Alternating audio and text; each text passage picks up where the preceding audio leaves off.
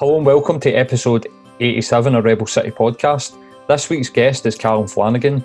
Callum is a host for a grief support group called Let's Talk About Loss. Let's Talk About Loss, um, they do peer support, which mean matter uh, more than well versed in, having spoke to a lot of sort of male uh, mental health peer support groups. But we had like a really cathartic conversation um, talking about what the group's about, um, talking about Callum's personal experience with loss he lost his mum at 16. And me and Matt shared a couple of times in our life where we have lost loved ones and our experiences. And it was incredible to actually hear a lot of the similarities that we all faced, um, attitudes for others, and talking about how grief is actually a taboo subject. And we also, even Callum, come up with some excellent suggestions on how we could educate young young people in this area. Um, at the end of the podcast, he tells everyone how to get in contact. So if you're someone who has lost a loved one recently or is grieving, then I think that this is an incredible way of actually dealing with your grief through peer support and um, sharing our feelings and experiences.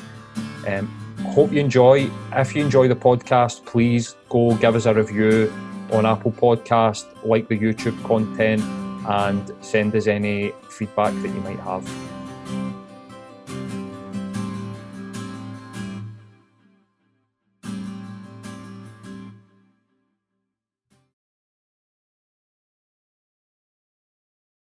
So, and welcome to another episode of Rebel City Podcast.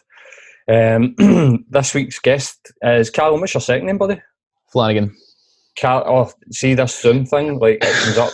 All I need to do. It's about the fifth or sixth time I've done that to somebody. Every every time we've used them, you've done it, mate. Like, Aye. So, Ca- uh, Callum Flanagan. um, uh, how's it going, bud? Very good. Yeah. Happy how's it you birthday, mate. Thank you. Was your birthday it's nice to have you.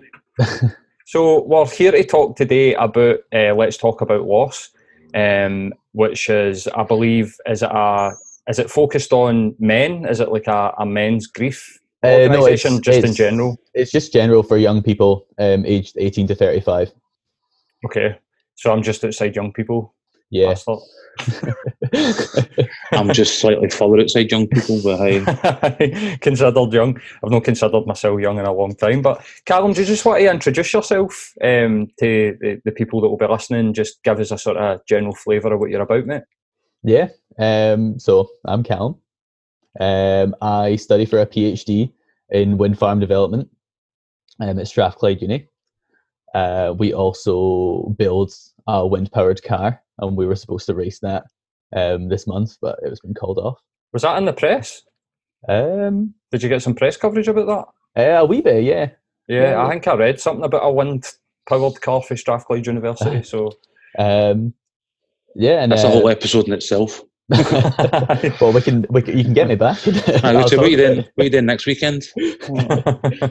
Uh, yeah, and uh, I'm a I'm a host of Let's Talk About Loss. And I've been for for a couple of months. so what is Let's Talk About Loss? Um, so it's a, a bereavement organisation which uh, supports young people between 18 to 35 who have lost someone pretty dear to them. Um, so what we try and do is have like a monthly meetup where you know we'll just like go for coffee or go go to a bar. Um, sometimes like we'll do other stuff too, uh, like more more exciting things like going bowling or something like that. Um, so we try and do that monthly, um, and we like you know message each other in between. It's much more of a like you know make friends who have have been through a similar thing rather than we support you. You know, it's it's kind of like a a very well like integrated network. So like although I'm a host, like I get just as much out of it as a, mem- a regular member does. Okay, Mhm. so it sounds like it follows quite a similar format to some of the like groups we've spoke to in the past about you know like just support groups that people have put together off their own back Yeah, and a kind of informal structure where everybody kind of pitches in. yeah, very much so. Cool. How did it get started? Um, so Beth, the big boss lady, um, she started a blog when she was at university a couple of years ago, I think. Um, maybe like 2018, 2017. Um, Okay. something. And then um, with like the, you know, the kind of um, you know, responses she got to her blog post, people were were um, talking to her. Like she started doing a meetup for for these people in in Nottingham where she went to uni, and now it's she like taking it further on, and she now like coordinates like I think we have 23 groups across the country, um, in, in different.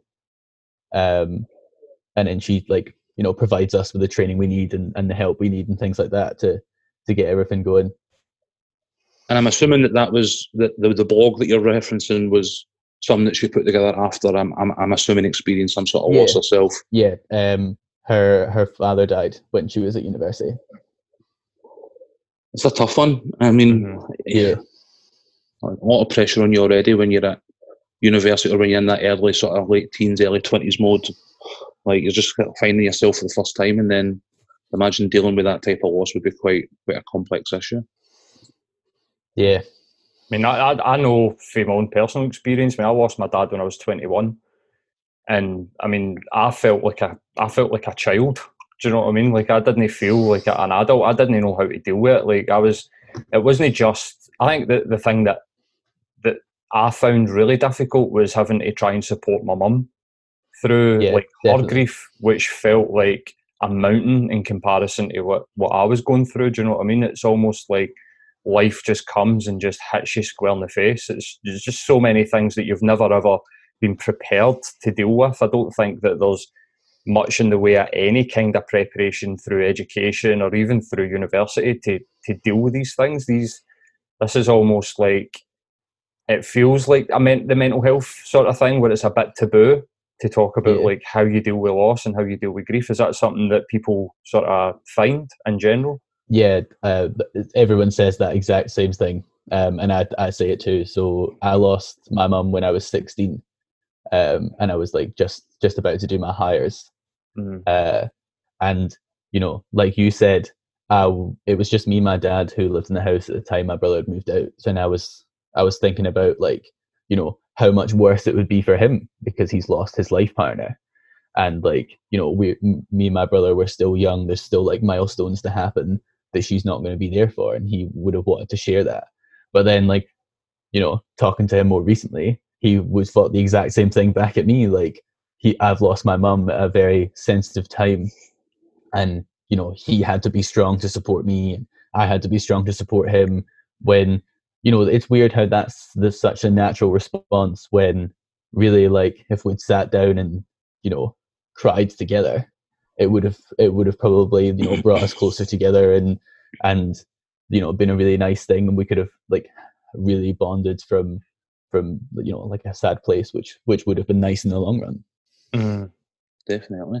I think it's been I think my experience with death kind of like and grief kind of like juxtaposes some of that to be honest with you because I first experienced all my elderly grandparents dying when I was very young, but it was something that was hidden from me. Like up until my last grandparent, um, you know, it was something that I was told. I, I, I remember thinking back to a gran on my father's side dying, and it was just like she just went away somewhere and was never coming back, sort of thing. Like, Mhm. and everybody just accepted that because we were so young. But like when my last grandparent died, we were all there as a family, and it was a really, it's actually like a really. I look back on it now as an adult as, as a really nice experience in terms of that first and real encounter I had with it because it was surrounded by the family and we just peacefully went to sleep. But um, even with that nice experience behind me, in my adult life or as a young adult, I've struggled to come to terms with loss in exactly the same kind of terms that you're talking about. So I don't know whether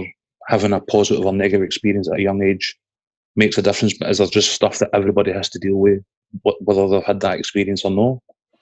Yeah, I would I would think so. Um I would like so I've also my grand died when I was 18, which, you know, wasn't it wasn't as impactful to me because I didn't I didn't live with her and, and, and on all these things. But, you know, it was both so different in so many ways that like my mum dying didn't prepare me for my grand dying in, in any way. Yeah. So I would I would say that that like you know even even though you've you know some experiences weren't so bad, it doesn't it doesn't make it any easier when it when things do hurt a lot more. Yeah. Mhm. When you were telling the story about your dad there, like it, it again, like I was saying earlier, it just feels very much like the sort of current mental health crisis that we're in, where we're starting to really just wake up to the fact that ignoring things and just getting on with things is not the way to like Yeah, come out of these things healthier and happier. It's actually about getting into them and getting into them more with people that you trust and sort of sharing those experiences. So I can understand why the group like um, works for people like peer support. Um, Yeah. yeah. Is there like some sort of is, is there like more standard? I, I'm trying to think of like the, the best way to sort of word this question, but is there a sort of standard process that we're starting to get now where people know how to deal with grief sort of start to finish? Or is it like still a bit we're trying to find our feet with like what kind of support people need? Uh, from from my experience, I would say we're still we're still trying to find our feet. Um, like there's so many different ways you can get support, but you know, a big problem with that is it's not all written down in the one leaflet. Um, Mm, and it's different for everyone and, and everyone everyone experiences loss in different ways like some people have like you know a long time to grieve before it happens something very sudden you know different ages diff- different things going on in your life. So there i would i would be surprised if we we ever found our feet with it, to be honest. Really? Wow. I would I would have thought that we might end up in some sort of like standardized sort of recovery program the way that we've got for addiction the way that we've got for like depression anxiety. Like we've, we've invested a lot of time and a lot of money into developing these because we- we've really needed it um, i would have felt that we could have potentially have done that but i suppose like you're saying like there's so many different facets and there's so many different um, avenues. So like like sudden death, or like you're saying, somebody's got a long time to sort of say goodbye to their family, but then also the person that's grieving. I would imagine that their mentality, um, their life really impacts Yeah. how they deal with grief and like a sort of in any kind of way. I mean, I've I've I've recently lost an uncle. Um, he wasn't a close uncle, um, but his girlfriend, she's not dealt with this in any way, shape, or form, and like she needs support. But the way that she's actually like expressed that cry for help is to be like attack people. And I was trying to say to my family that because obviously like we're not related to this woman, she's my uncle's girlfriend, and it's not a close uncle. But unfortunately, like my mum and we're the next of kin. So we're the only family that's actually left. So we're having to deal with all these really personal things. And she's come out and attacked. Now, I'm lucky that I've been like trained in mental health and was saying to my mum, saying to my sister, and saying to everybody involved, this woman's not well. This is not like she's not attacking you just now as like some sort of it's nothing personal. She's just not feeling well. And then she's been to the doctor and and it's um she's been getting the prescription and stuff. But I think like when people that that's probably something that people should really be aware of, and that's what I'm I'm saying. Like there should be some kind of like information where we can kind of try and say to people if somebody loses somebody and you find that they're attacking you or they're angry, don't take it personally. Like help the person through their grief because uh, you've got to imagine it's there's got to be some situations where somebody does do that and the family just push them to the side or you Yeah. know what I mean, and that just makes it worse. Just compounds things. Yeah. Yes, uh, I 100% agree with that. So our our slogan for Let's Talk About Loss is is talk through the taboo.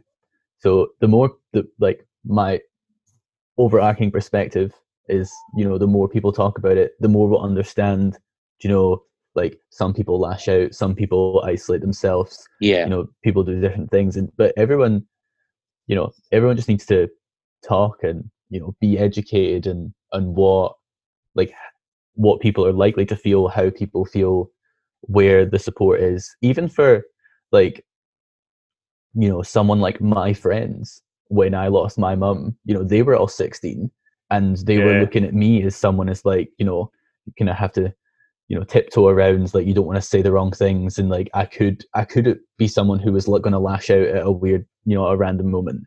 So like, if, if it was, you know, in a in a um in the best possible situation if everyone just talked about it all the time you know they would have been in a far better position to help me and like I would have been in a far better position to help myself. Yeah. Yeah. I mean, the one that I got a lot was you would be in groups of people, and this isn't an insult to any individual because I mean, Matt was my friend when I went through losing my dad, and even my closest friends would start speaking about their dad, and then they would get that they would you would see yeah.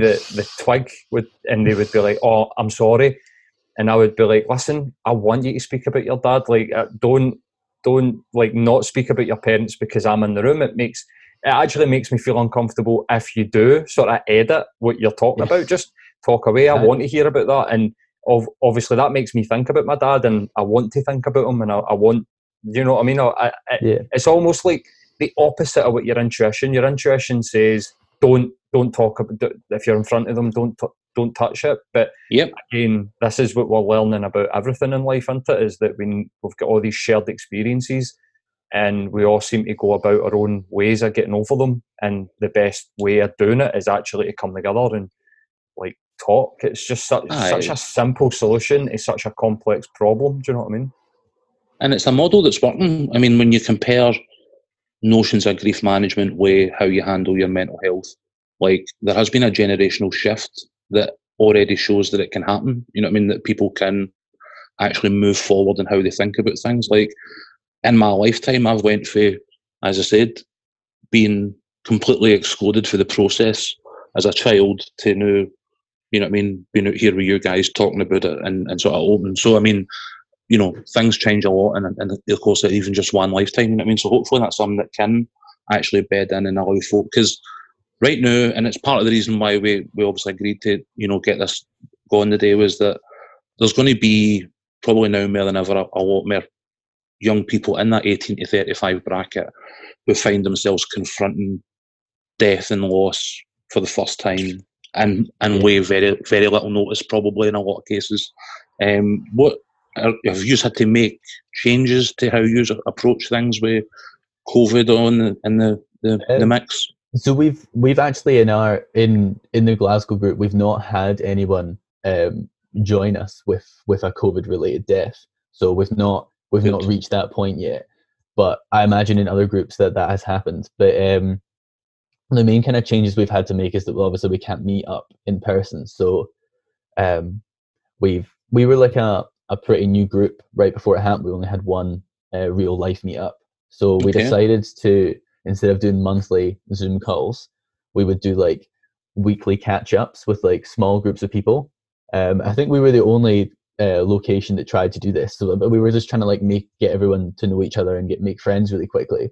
Yeah. Um, and I think it worked. It worked really well, especially with like, you know, if you're on a Zoom call with ten people, you you you find yourself like you know trying to get a word in and it doesn't really happen. But when there's like three or four, um, you know, just it's you you have far more time to speak.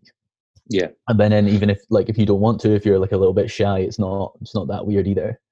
Um, so, but then we've done we've done like a quiz night. Um, we've done a bingo night. Um, I mean, most of these things like they're not they're not like brilliant fun, but mm-hmm. it's nice to like come together. And then after after we like you know had a couple of rounds of bingo, we get we had like a chance to talk about you know how things are and like how our grief has changed like during during this time um, yeah. of not really being allowed to see your family and you know especially with like things like milestones. Uh, so like death day anniversaries, yeah, um, birthdays, Mother's Day was a big one. Uh, Father's Day too, um, actually. Um, so that's been quite different, and people have had quite like interesting things to say say about that. And like I, I'm quite different with the milestones, I think, than everyone else. Like I get really excited about them. It's the it's the days where I get to talk about my mum and no one tells me to stop. Fair enough. Uh, so like obviously my mum i'm 23 now so my mum died uh, seven years ago and i didn't like talking about it at first because i didn't want to make everyone uncomfortable but now like when it's mother's day uh, we me and my family usually go for like a mother's day meal uh, which was slightly weird until my brother's wife had kids and then it made it okay again um, so we would usually do that, and like on my mum's birthday, like I would we would always like get together and like you know just we were just get a chance to talk about her, which was really nice. Yeah. Um, yeah, absolutely. I used to find that- that. Yeah, I used to find that I was the same. Like, I didn't want to talk about my dad in front of people in case it made them feel uncomfortable. Until somebody said to me, like, when I hear you talk about your dad, like, I love listening to you talk about your dad because you're not only demonstrating to me that because it, it was a close mate that was saying, I didn't know how I would handle what you went through. And you were demonstrating not only like a sort of strength to be able to talk in front of people, but almost like role modeling to them that it's okay for them to ask me about, like ask questions. I had a not long after my dad had died, I think maybe within the first year, I had a friend that his grandpa had died when he was over in Spain, um, and he, came back from Spain, and I remember him sitting.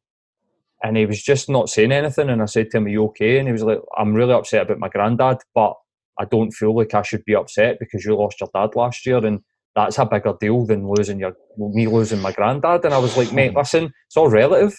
Like both of your parents are still alive. I lost both all of my grandparents within the first ten years of my life. You've still got all of your grandparents alive. So your experience of losing this first grandparent's going to be massive. Just do you, do you know what I mean? Like, don't ever feel that my grief is that something that you find maybe in the group that somebody like devalues their own grief versus like other people.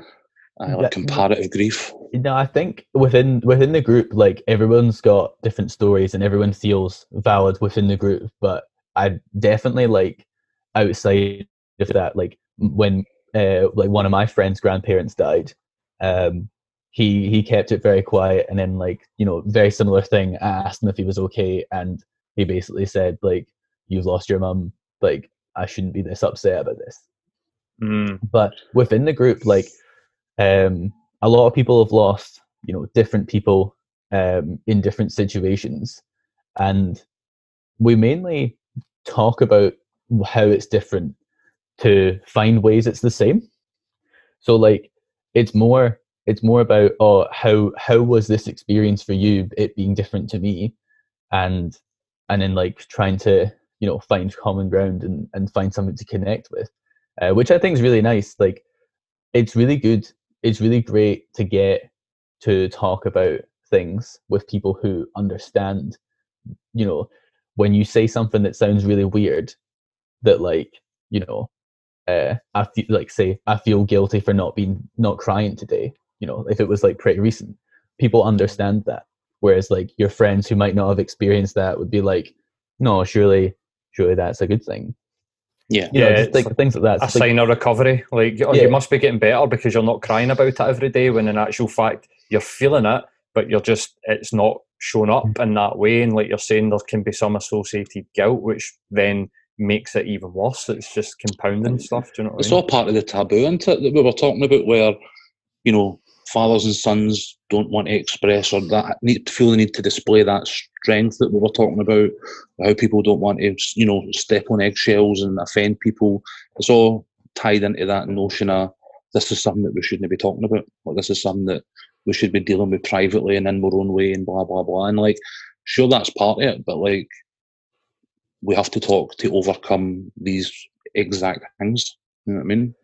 Yeah, so like the the specific like well the differences between male grief and female grief are like my main motivators for joining the group, trying to become a host.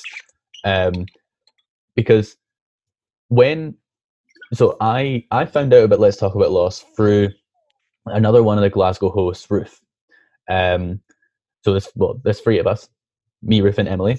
Um she posted on her Instagram that she was she's starting this group, and I was like, "Oh, this is brilliant! Like, I'm so proud of you for doing this. You know, um, this will be really great. Is there anything I can do to help you, or like, do you want me to come along so like you know there's going to be someone there?" Like, I was mainly going along the first stage to like support her Okay. through like you know make forming this group and like trying to make something of it.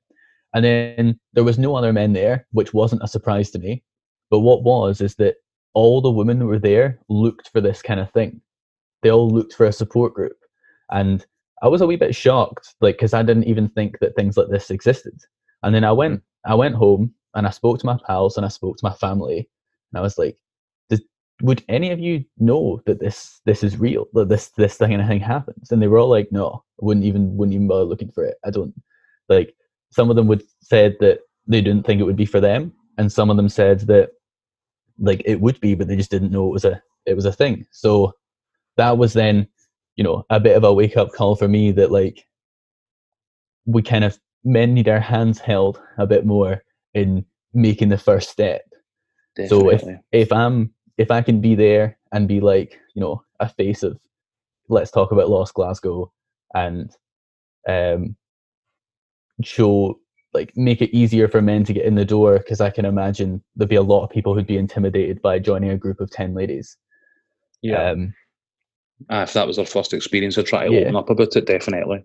um, Um, and then like people they're more you know likely to connect with my story because we'll, we'll go we're like you know do similar kind of things with our friends and that so like that was a main motivator for me to join and to become a host to just kind of get more men involved um, and more men like wanting to you know cry in front of each other Yeah, it's, that, that's going to be a big hurdle, I think. Like, um, don't like make that group- your tagline. Like a place for a place for men to come and cry. Yeah. That's not going to be it. See, when I think about like the differences in reactions, and I suppose like Matt's got a story as well about like losing a friend in his early twenties, amongst a group of men. Yeah, But like but the difference in reaction that I got, the the last major loss that I had was my dad, um, and all of the women in my life were asking me if I was okay, and all of the men in my life congratulated me on how I dealt with it. So I can remember, like, just as like a sort of personal story, my dad had suffered a long time with heart disease, and he knew he was going to die. So like 24 hours, 48 hours before, and we got to go up and say goodbye, which I'm so thankful for that we had that opportunity. But he said that I was in a band at the time, um, and we were doing gigs, doing a lot of gigs, and he said to me that he didn't want that to impact the gigs that I had coming up, and he wanted me to continue. Please go and keep um, doing what you're doing. And at first, I was like, "Mm, "Fuck that!" Like, no chance. But then I started to think, right, do you know what? Like, this is what he's asked, so I kind of want to do it for him because he's asked me to do it.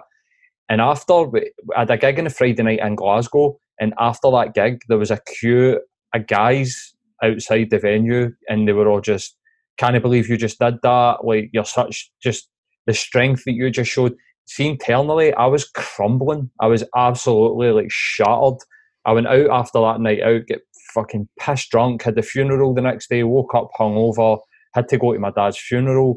Was not a healthy um, experience for me in the slightest. But the difference between the male and the female response was, as I said, all of the women, my girlfriend, my friends, put their arms around me. Are you okay? But the men, it was like you dealt with that so well, big man, and congratulations for that. And Yeah, that I was one of them. yeah, I that's it, man. And even I wore it as a badge of honour. I felt like that was my duty. I need to be the big man here. I need to just go on with this. My dad's asked me to do it. This is what I'm saying to my mates. I'm going to do this, and they're all like, "I can't believe that you're going to do this." But it made me think, I've Aye, done this. You know, you know, like- dropped your dad at the church at like seven o'clock, and we're on the stage at the 13th Note at nine. It was like Yeah. crazy. Mhm. It was actually So- like so. And looking back on it, was really unhealthy. Like, Oh, but at the I time, mean- I, you just couldn't. It was ridiculously unhealthy for me in, in a lot of ways. But one of the ways that it was really unhealthy was is that I felt like, oh well, I've done it. That's it. Like I've, I, I must, I must be over this because I'm doing all this, and everybody's giving me the pat in the back, and right. So this is how you deal with things. And it took me years to get over that because I went into a destructive part on the drinking and drugs and all these things that when I look back now were all stemmed for this sort of situation.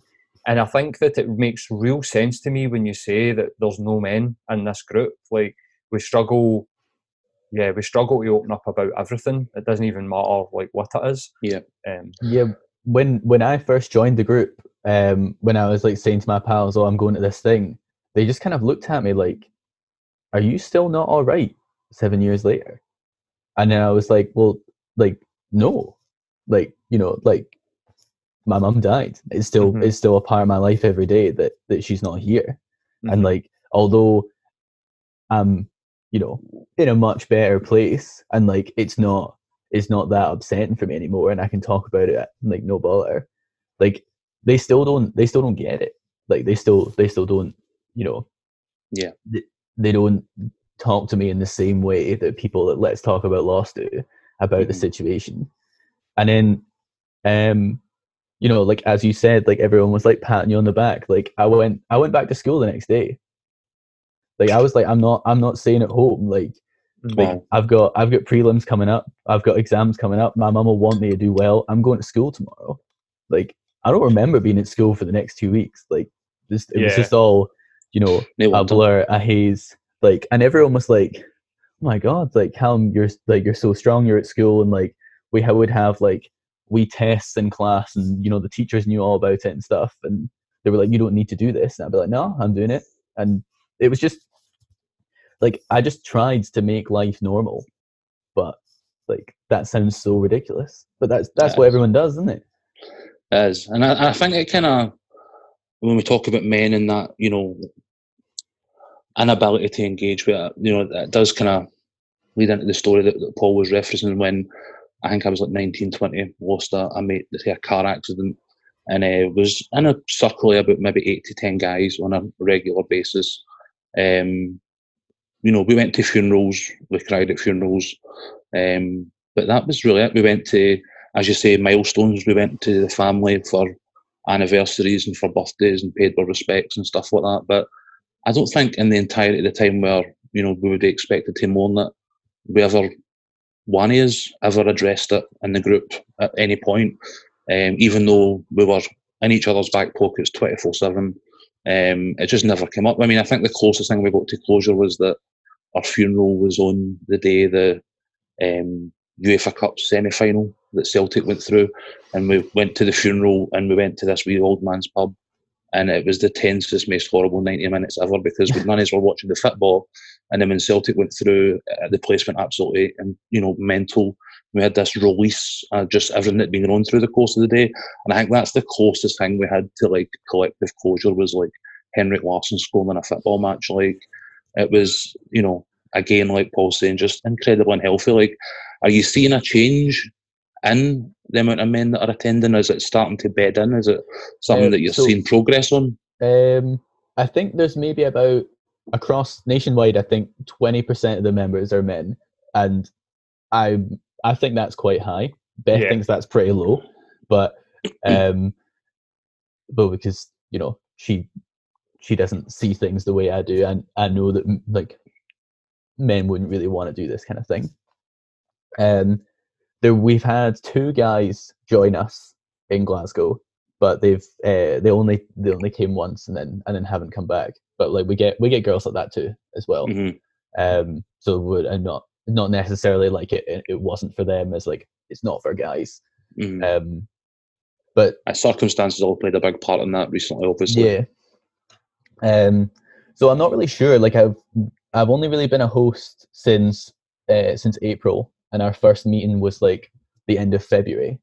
So it's only been six months. Um, mm-hmm. So I, I can't. I've not really been part of it long enough to see like more men joining. I've got to say, I feel like twenty percent is is probably a higher figure than I would have guessed. We've just yeah. both individually talked about being in groups that you know probably ten guys at a time, and the talk of grief in those each of those groups was zero percent. You know what I mean? Like so, yeah. twenty feels like, I fair enough. There might be room for manoeuvre and improvement, but yeah. like if we're reaching twenty percent, then I would say that's still good work getting done. Yeah, I think I think so. Um, so one of the things I'm trying to do, but the uni's really slow, is uh, I'm trying to get like a chance to speak to like engineers, but like a predominantly male subject. That's also what I do um, engineers and scientists like the start of their lectures, you know, at university, just say like, look, like this is a thing that I do. Come and join us if this applies to you. Because yeah. I like as I said earlier, like I just don't think people, I don't think men in general know about this kind of thing. And like you know, if you say like, oh, what have you thought about going to a support group? You know, it sounds kind of really daunting, and it sounds you know, if you are going to a support group, you can't hide that you're not like you don't need it Yeah. Like, you can't you can't go Mhm. back to work the next day and be like everything's fine, but you know I'm going Yeah. to support group tonight. Um, you kind but, of like, switch it on and off just in the meetings. yeah. So like from, you know, I think everything stems to like you try and m- let make other people see like that you're doing okay. So like I think that's a main thing as to why like men don't really want to do this kind of thing or don't look for this kind of thing because you can't keep that facade up. Yeah, Aye. it's got then- to be. It's got to be linked to the sort of stop crying. You know, Yeah. man up. It's got to be linked to. We're just we're told from the youngest at ages that our emotions are a weakness and that they won't serve us in life.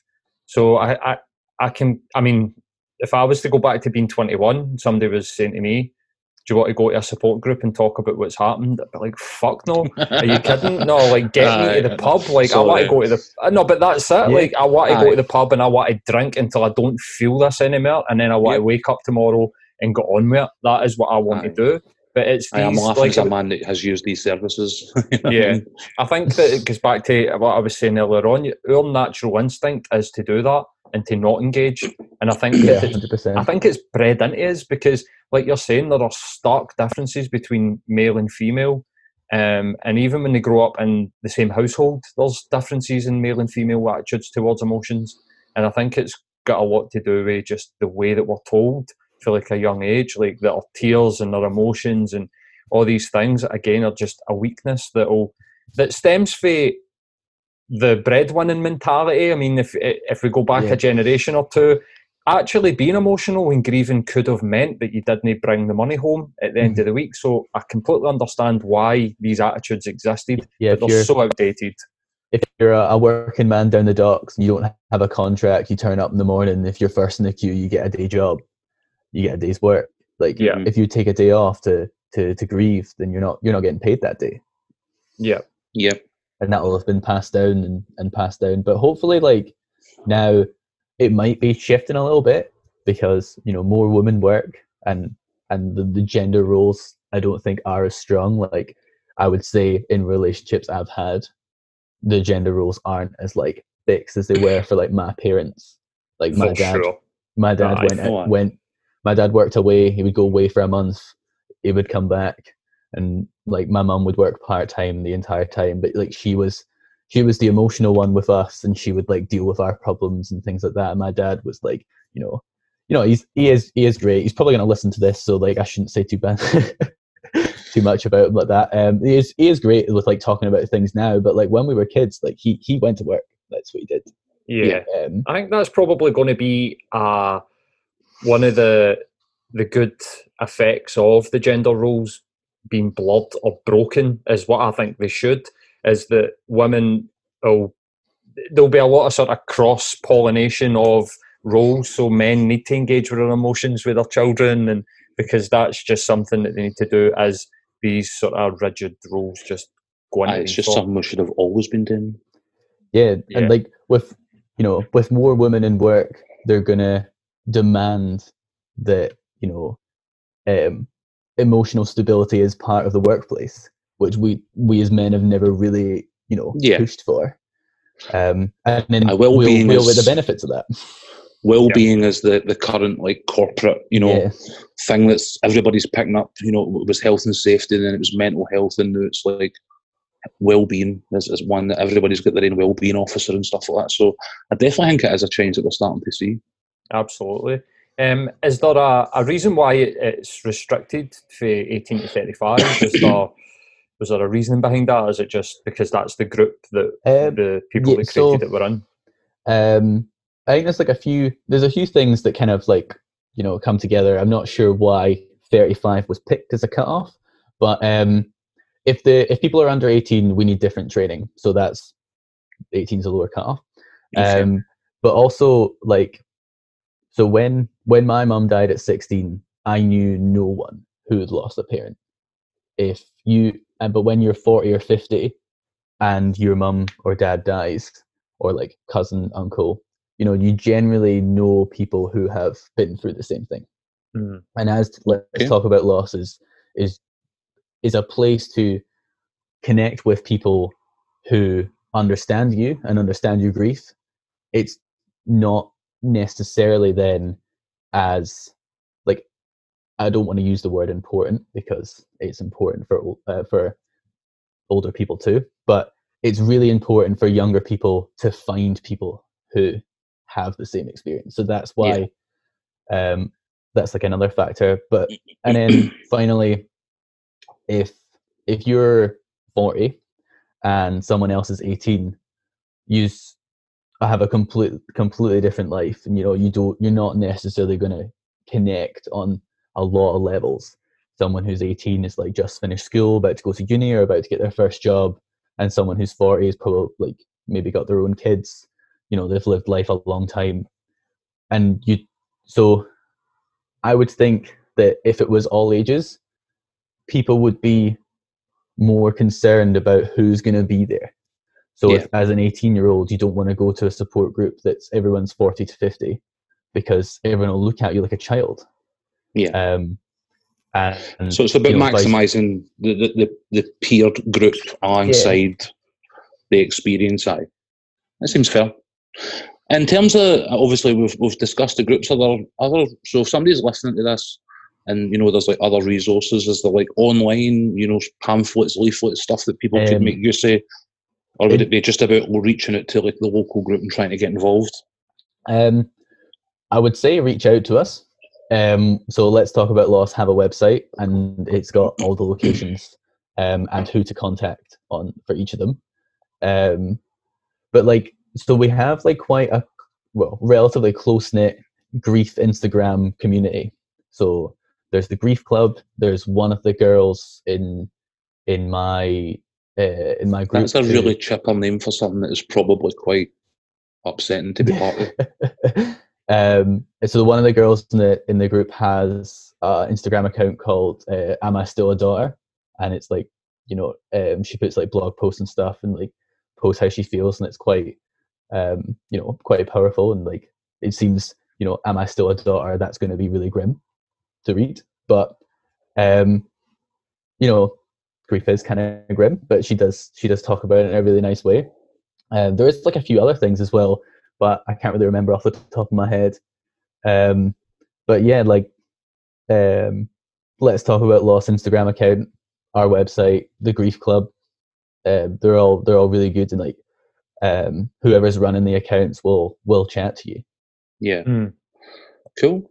That was something I was going to actually ask you. Do you think that the sort of the information that we get through the internet and the support that we can get through social media, we see a lot of men, like Matt was mentioning earlier on, that maybe in the last 18 months we've seen huge amounts of men su- support groups for mental health pop up. It's all been facilitated through Twitter and Instagram and Facebook. Do you think this is something that we'll, we'll actually see is just being a lot easier for people to deal with in the future as they have not only more information but people there that they can connect to, speak in the DMs and stuff like that? Yeah, I definitely think so. Because um, there will be some people who, you know, um, hiding behind a screen will make them more comfortable if they want to talk to someone like oh, fuck, talk, talking, talking to a stranger is sometimes easier than talking to your best pal um, but then um, other way around for some people so yeah def- definitely like the, the, the instagram community is is definitely um, only going to get better and you can find someone who's got as close to or as far away from as same experience as you as you want to to find you know but when you if you lived in a small village of like 200 people, um, you know, one, everyone's going to know you. Two, people might not have the same experience. Um, but whereas like you know, there's a lot of downsides of social media, but the, in terms of upsides, is you can connect with people that you would never get a chance to connect to otherwise. Maybe that's me just showing that I'm slightly outside the young person age range because the thought of like trying to manage my grief via Instagram is something that until like three minutes ago would never ever have occurred to me. So like fair play to the folk that are taking it to that platform because my brain still just associates it with flashing images. You know what mm-hmm. I mean? Mm-hmm. Like, and that's coming for a pair of people that have sat down and spoke to like activists that have all started online, like on the ball and the, you know, like the endometriosis episode that we did. It's all like, um, which I suppose brings us back to like the fact that this was all started by females. Like this is something that me and Matt find a lot is that um, women are like the the starting point for men getting their shit together, pretty much like across the board. Uh, Dan Proverbs said it way back in like episode five or six. You know, as he came in to speak to us about brothers in arms, and it's like brothers need sisters. So that way, the, the main, the highest proportion of men that take care of themselves at some point have done so at the urging of some of the women in their life. Yeah, couldn't agree more. What kind of kickback do you, are you getting for Strathclyde Uni that you're wanting to put a wee advert Um, at the start of a lecture? It's, you know, very trivial bureaucratic nonsense, in my opinion. Um, so I first went to the health and well-being people, and I said I've got a grief support group that I would like to talk to you about, so that if someone comes in, the first thing you can do is check out this group, and then if they don't need the support from the uni, if they find it from us, then that's one person that they, you know, one person less for them to have to deal with because they're already inundated with people. But I explained this, you know, almost in those exact words. And then when I got an appointment, I walked in and they were like, "What? So what brings you here today?" And I was like, "I run a grief support group." And they looked at me as if you're supposed to be here because you're not well.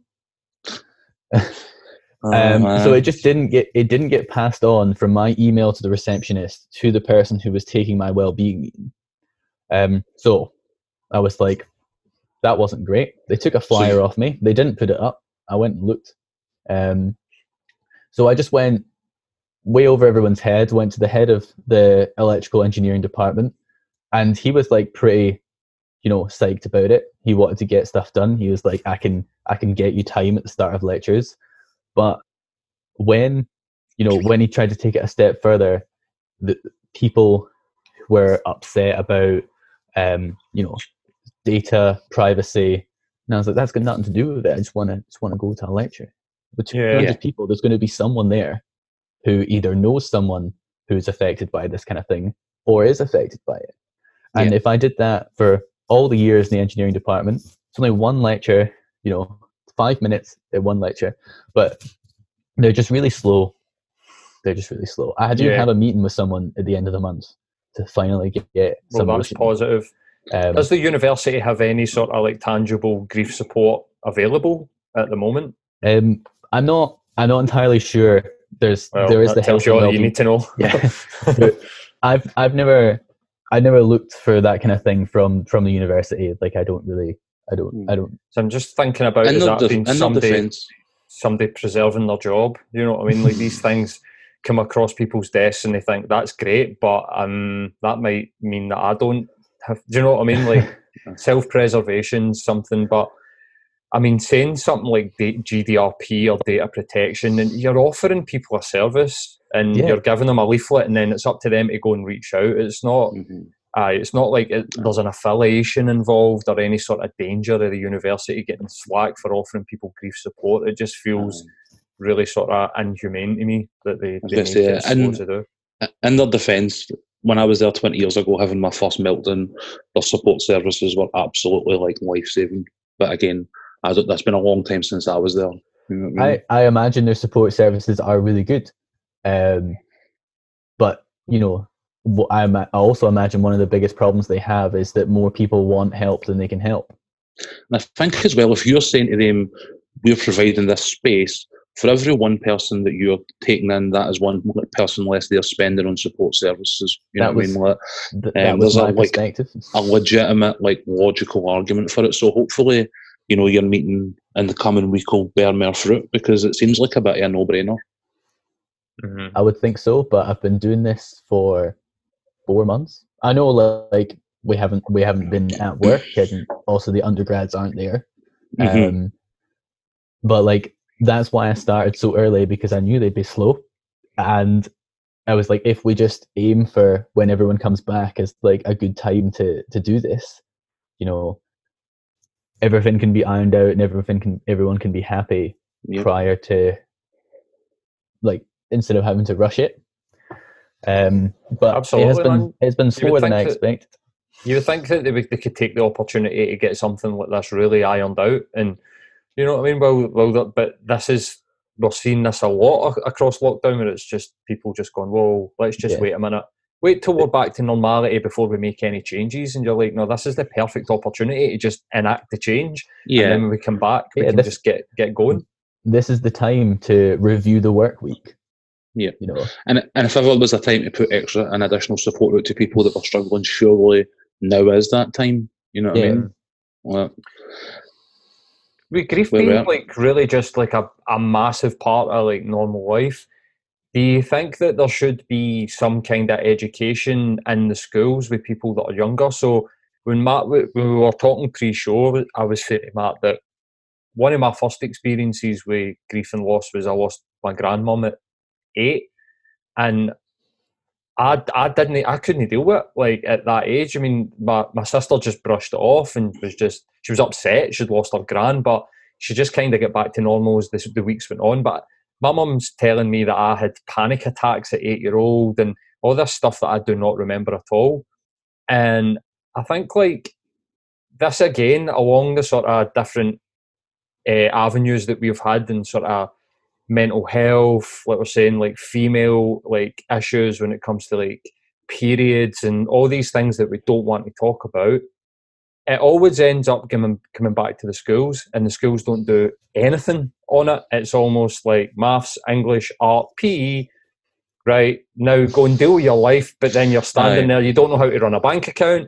You don't know Yeah. how to deal with your emotions, and clearly, we don't know how to deal with losing loved ones. Do you think that that would be like the sort of gold standard if we could get it earlier, like sort of as, as early as possible? Uh, yeah, I would think so. But also, it wasn't that long ago since I was at school, and we got we did get some kind of like, you know, um, social education, but no one paid attention. Um, we, it was a it was a class that we did once a week. We got taught how to put a condom in a dildo. We got taught about periods. We got they're not using about- bananas anymore. No, moved on. I mean, somebody at a primary school was actively buying dildos. Like, um, so sorry. That'll get edited out, Mark. sorry, my, Um, my brain got in front of my mouth there. Um, so yeah, I think we should we should definitely put it in, but we also need to find a way to get kids to engage with it. So like even like all the classes, there's always some there's always a lot of people who are this isn't going to apply to me or this doesn't apply to me right now. Like the the the buzz phrase at school is why am I learning trigonometry? I'm never going to use that. Like why am I Mhm. learning this algebra? I'm never going to use that. So like when if you were to come in and talk about, you know, someone dying, it might be a really really sensitive issue for one of the kids. And it also other people will be like, you know, my parents are only 50. That's not going to happen for 20 years. That doesn't Mm. this doesn't apply to me right now. Um, I will be older when this kicks in. I'll be better at dealing with it. It's fine. Um, so, I mean, do you think it means that it's it's the, the best way to deal with this loss is, is in a reactive way? Because it sounds as though it's really challenging to the point of no being effective to be preemptive on it. um, I don't know. No. I'm um I could only speak from my experience and like from being at school and like not but I would have loved to have had an understanding of what it was going to be like before but Yeah. I'm not sure if I would have ever believed it Fair so enough. like if someone was like you're to you might feel this way I'd be like no I I've never felt that way before when I get upset I don't do this and Yeah. um so maybe it would have to be on quite a personal scale but then that's really expensive for for schools yeah. Yeah, absolutely. But I think I agree with you. Like, I think even just talking to people, telling them, or people coming in and sharing their experiences, at least that if you are confronted with grief, you don't, well, you know that your reaction is valid and normal and that there's nothing wrong with you. You know, like you're saying, like no guilt, like saying to people, you, you- you don't need to feel guilty if grief, it manifests itself in so many different ways. Um, so some information up front, but without, I mean, try to give people sort of grief support when they've not experienced it is sort of would be very, very much counterproductive, especially to mm. children. But I think just an informative sort of, I mean, we had loads of stuff that informed us about alcohol and smoking. We're going back a long time now. I mean, thankfully, Aye, are... you're, you're saying that things have moved on since me and Matt were at school. I didn't even get the banana. Never mind a dildo. like uh, we, I, we didn't even get that. We I don't we even remember. school to be fair. It, yeah. I don't think like condoms were ever really on the agenda there. You know what I mean? Aye, we get we get religious education instead of sex education, which was like absolutely fucking useless. but no, Matt, don't. but the the the info, I think you're right in saying that if we had some sort of engaging, informative, um, I don't know, like the way that they did it with us was like sort of plays and musicals, and you yeah. went and it was almost like fun, but it had a serious message, just to let people know what you're saying. Look, you're going to potentially face this, that, and uh, that's normal. And in fact, when you do face that, here's what you should do. You should go and engage with your peers. You should find support groups. Like this is how we deal with our emotions, as is we share them. And I think that's probably the most important thing that we could do is just teach people emotional intelligence instead of yeah. what's happened to, to my generation. And I think like it might even stop with the generation that's coming through just now is that we're getting left to deal with ourselves. We make some huge mistakes and it can impact you for many, many years after it. Yeah, I think something that would be really valuable is, um, you know, how to deal with your friend that's grieving. Um, Aye. And then you would maybe get something from that personally if it then happens to you. So there was, I can't remember which Instagram account, and this is really bad because I'm not going to credit them. Um, they said uh, a checklist of things to do on Father's Day for someone who has lost their father, and it was like, don't don't do this and, and do this. Uh, so things like um, write them a card and say like you know um, try and have a nice day. And and you know if you want to talk to me you can give them an opportunity to talk about um, their dad in a positive way. So like my friends were where they were great they'll listen to this too and they were great but not one of them ever said um, oh callum do you remember that time your mum did this and we got to talk about it so um, if there was that in school and my friends were like, "Do you know what? We should we should pinhole some time at a party to be like, oh, do you remember when your mum came out and smoked a joint with us? That was hilarious." Did that happen? Yeah, it did. That's fucking brilliant. I would say, like, I like that way of framing it, but like, as if because you were saying one of the things that if we were going to educate kids at a younger age, it's going to be difficult to get that connection to this hasn't happened to me, this isn't my experience, but framed in the context of what can you do for your friend if that's definitely something I think that folk, or especially younger people, might be more willing to engage with because they're still learning the skills, but it's been framed in a manner that is about helping somebody else, and it might make it more real. Uh, you know, what I mean, I quite like that actually. Yeah, because I definitely cared way more about my friends than I cared about myself when I was 15, 16. Yeah. Mm-hmm. So mm. I would even thinking, you know, that if I was someone that thought this doesn't apply to me in terms of like personal education, mm-hmm. I would like, you know, I've got 10 friends. The chances of it applying to one of them is quite high. certainly a conversation I wish somebody had with me when I was a bit younger. Like, I wouldn't have been standing outside the 13th Note patting you on the back. well, I think like it's probably important to say that I don't judge anybody about the way that even I had mates that avoided me, and and after my dad had died, and it, when they were all just guys that just had never experienced anything and just didn't know how to deal with it, so they just ran away from it. Or I had loads of people sort of say congratulate me on how I dealt with like my dad's death, like three days after he died. I don't judge anybody for that. Like I don't yeah, know how to deal with it. I, you know what I mean? Just the same as like your friends. Like say, hopefully if they watch it, like you'll have no bad feelings towards them. Like we're talking here and we're trying to spitball at some ideas at how we can educate young people to deal with this a bit better. And we're sitting in 2020, and do you know what I mean? We're fucking try to send people to Mars, but we still don't know yeah. how to go over the death of a loved one. Like, but this is I get no no bad feelings towards anybody at the time. Do you know what I mean? It's just all, Yeah, exactly. Like I probably would have been the same. I would I would have I wouldn't have known what to say. Um, Yep. wouldn't wouldn't have known to ask um, if they want to talk about like something positive, if they want to talk about something negative. Um, I would I would have had no idea either. Yeah. Is there what's the sort of next steps? Is there anything on the horizon for the group? Is it going to expand? He's wanting to do more sort of social media engagement, or like what's what's going to be coming up? Um, so we're not quite a charity yet. So that's the next big thing to become a registered charity. Um, I don't know how that is going to make anything different, but um, but I've been told that that's an important next step. Um, also, like not every city in in the UK has a Let's Talk About Loss group, but every city in the UK has people 18 to 35 who have lost someone.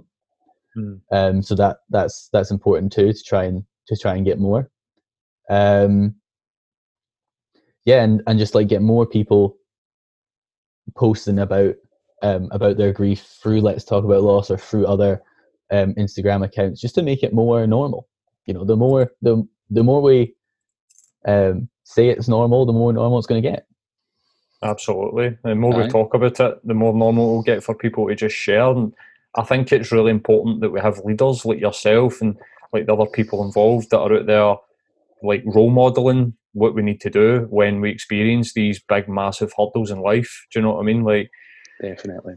and I think one of the, the weird, not, not even weird, but one of the strange things is, is that there'll be people out there that think by being open and honest about the issues that they find or that they, they encounter in their life or the grief that, like you were saying earlier on, and "Ah, I don't want to put that onto other people, that's like a burden. You actually go up in other people's estimates almost every time I've shared, Matt shared on the podcast. We get DMs, we get mates, people people that I work with that I, I work sort of four or five steps away from down in England would come up to me at conferences and be like, I can't believe that you were on BBC talking about porn addiction and Matt's alcohol addiction. And he's done podcasts and people are like, that's so brave of you. But then we always find that they people start to speak to us about, oh, by the way, listen, I've had this thing. And Aye. it's almost shocking sometimes where you're just like, why would you never come up to me before, man? And they're just like, just never felt like I could talk to anybody about it. And this is what role modeling does. It just encourages people to be open and honest. Definitely. Yeah, exactly. Do you want to just tell people where they can actually find the Glasgow? Because I mean, although we we somehow get like thirteen and fourteen people what, listening in Russia and America and Colombia, the majority of people are in Scotland and the majority of people are in Glasgow and the surrounding area. So, do you want to just let people know uh, where, if they were looking to get in touch, where they could get in touch and like where the next group is and Yeah, so we we don't have our next meeting set up yet because we're trying to decide whether to do it in person or virtually still. Um, you know, that'll be weather permitting because we'll have to go to the park. Like we can't just bring everyone to a cafe or anything like that yet. of course. But um so our website is uh let's talk about loss.org and then, you know, anyone in the UK can say click a location and it brings a drop down menu and they're all there. Um if you want to get in touch with the Glasgow people directly, um this is really bad. Hold on a second. Let me just find out what our email address is. That's all right, mate. I'm, Um, and it, I'll so- edit. Uh, so our email address is glasgow at let's talk about loss.org. Um, What about And your we also- Instagram? uh, we don't have a specific Instagram, but um, just at talk about loss is the general Instagram. Um, Glasgow have a specific Facebook group. Um, if you just type in "Let's talk about Loss Glasgow," I'm sure it will be the top one. Um, you have to answer some some questions on that, which are you know if you just answer yes, the model will still let you in. You don't need to put anything. It's good to know. We're not gatekeeping anybody that's grieving. That's a good idea. Um, so yeah, that's that's how you can get in contact with us. That's amazing, man. Listen, I mean, these are these subjects and they're, they're heavy subjects, but as normal, like I feel, I don't know, I just it's like a cathartic process when you just sit down and you talk to people, and it's been a good conversation. Definitely. Um, a couple of surprises in there, even for me. Um, but uh, it's been amazing talking to you, man. Thanks very much for coming on. Thanks for Aye, having Callum, me it's on. been been great having you, mate. I really appreciate Cheers. having you in and the work that your group's doing. Best of luck with it. Thank you so much. I'll edit this bit out, but see, just before you go, mate, I'm like a practicing counsellor, um, CBT. I, I do like coaching for people. See if you've got anybody that's struggling, even if it's no for payment, if for some free, if you don't have anybody that's that you refer them to, you can get in touch with me. Or if if you're doing like a Zoom call and like you think that somebody coming in and talking doing a talk about just the shit that I've been through, I'm more than happy to come and do it. So if you ever need anything like that or like a mental health professional, give me a shout. As I said, I won't charge anybody that you refer to me. So I'll give them Okay, a that's, couple that's of good to know, man. Thanks so much. I offer that to like Man On and all the other sort of mental health groups that I've had in. I just say to them, if there's somebody that you think maybe needs a couple of counselling sessions, I'll do it free of charge. It's no bother at all. So That's so lovely. touch. Thank you so No, no much. worries, mate. All right. Thanks very much, Yeah. buddy. Catch Cheers. you soon, mate. Bye. Take care of yourself, later. man. Bye bye.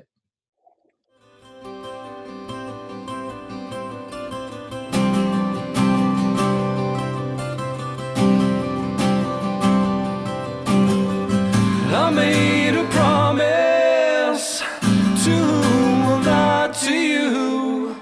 So stop the party. I tried to reconcile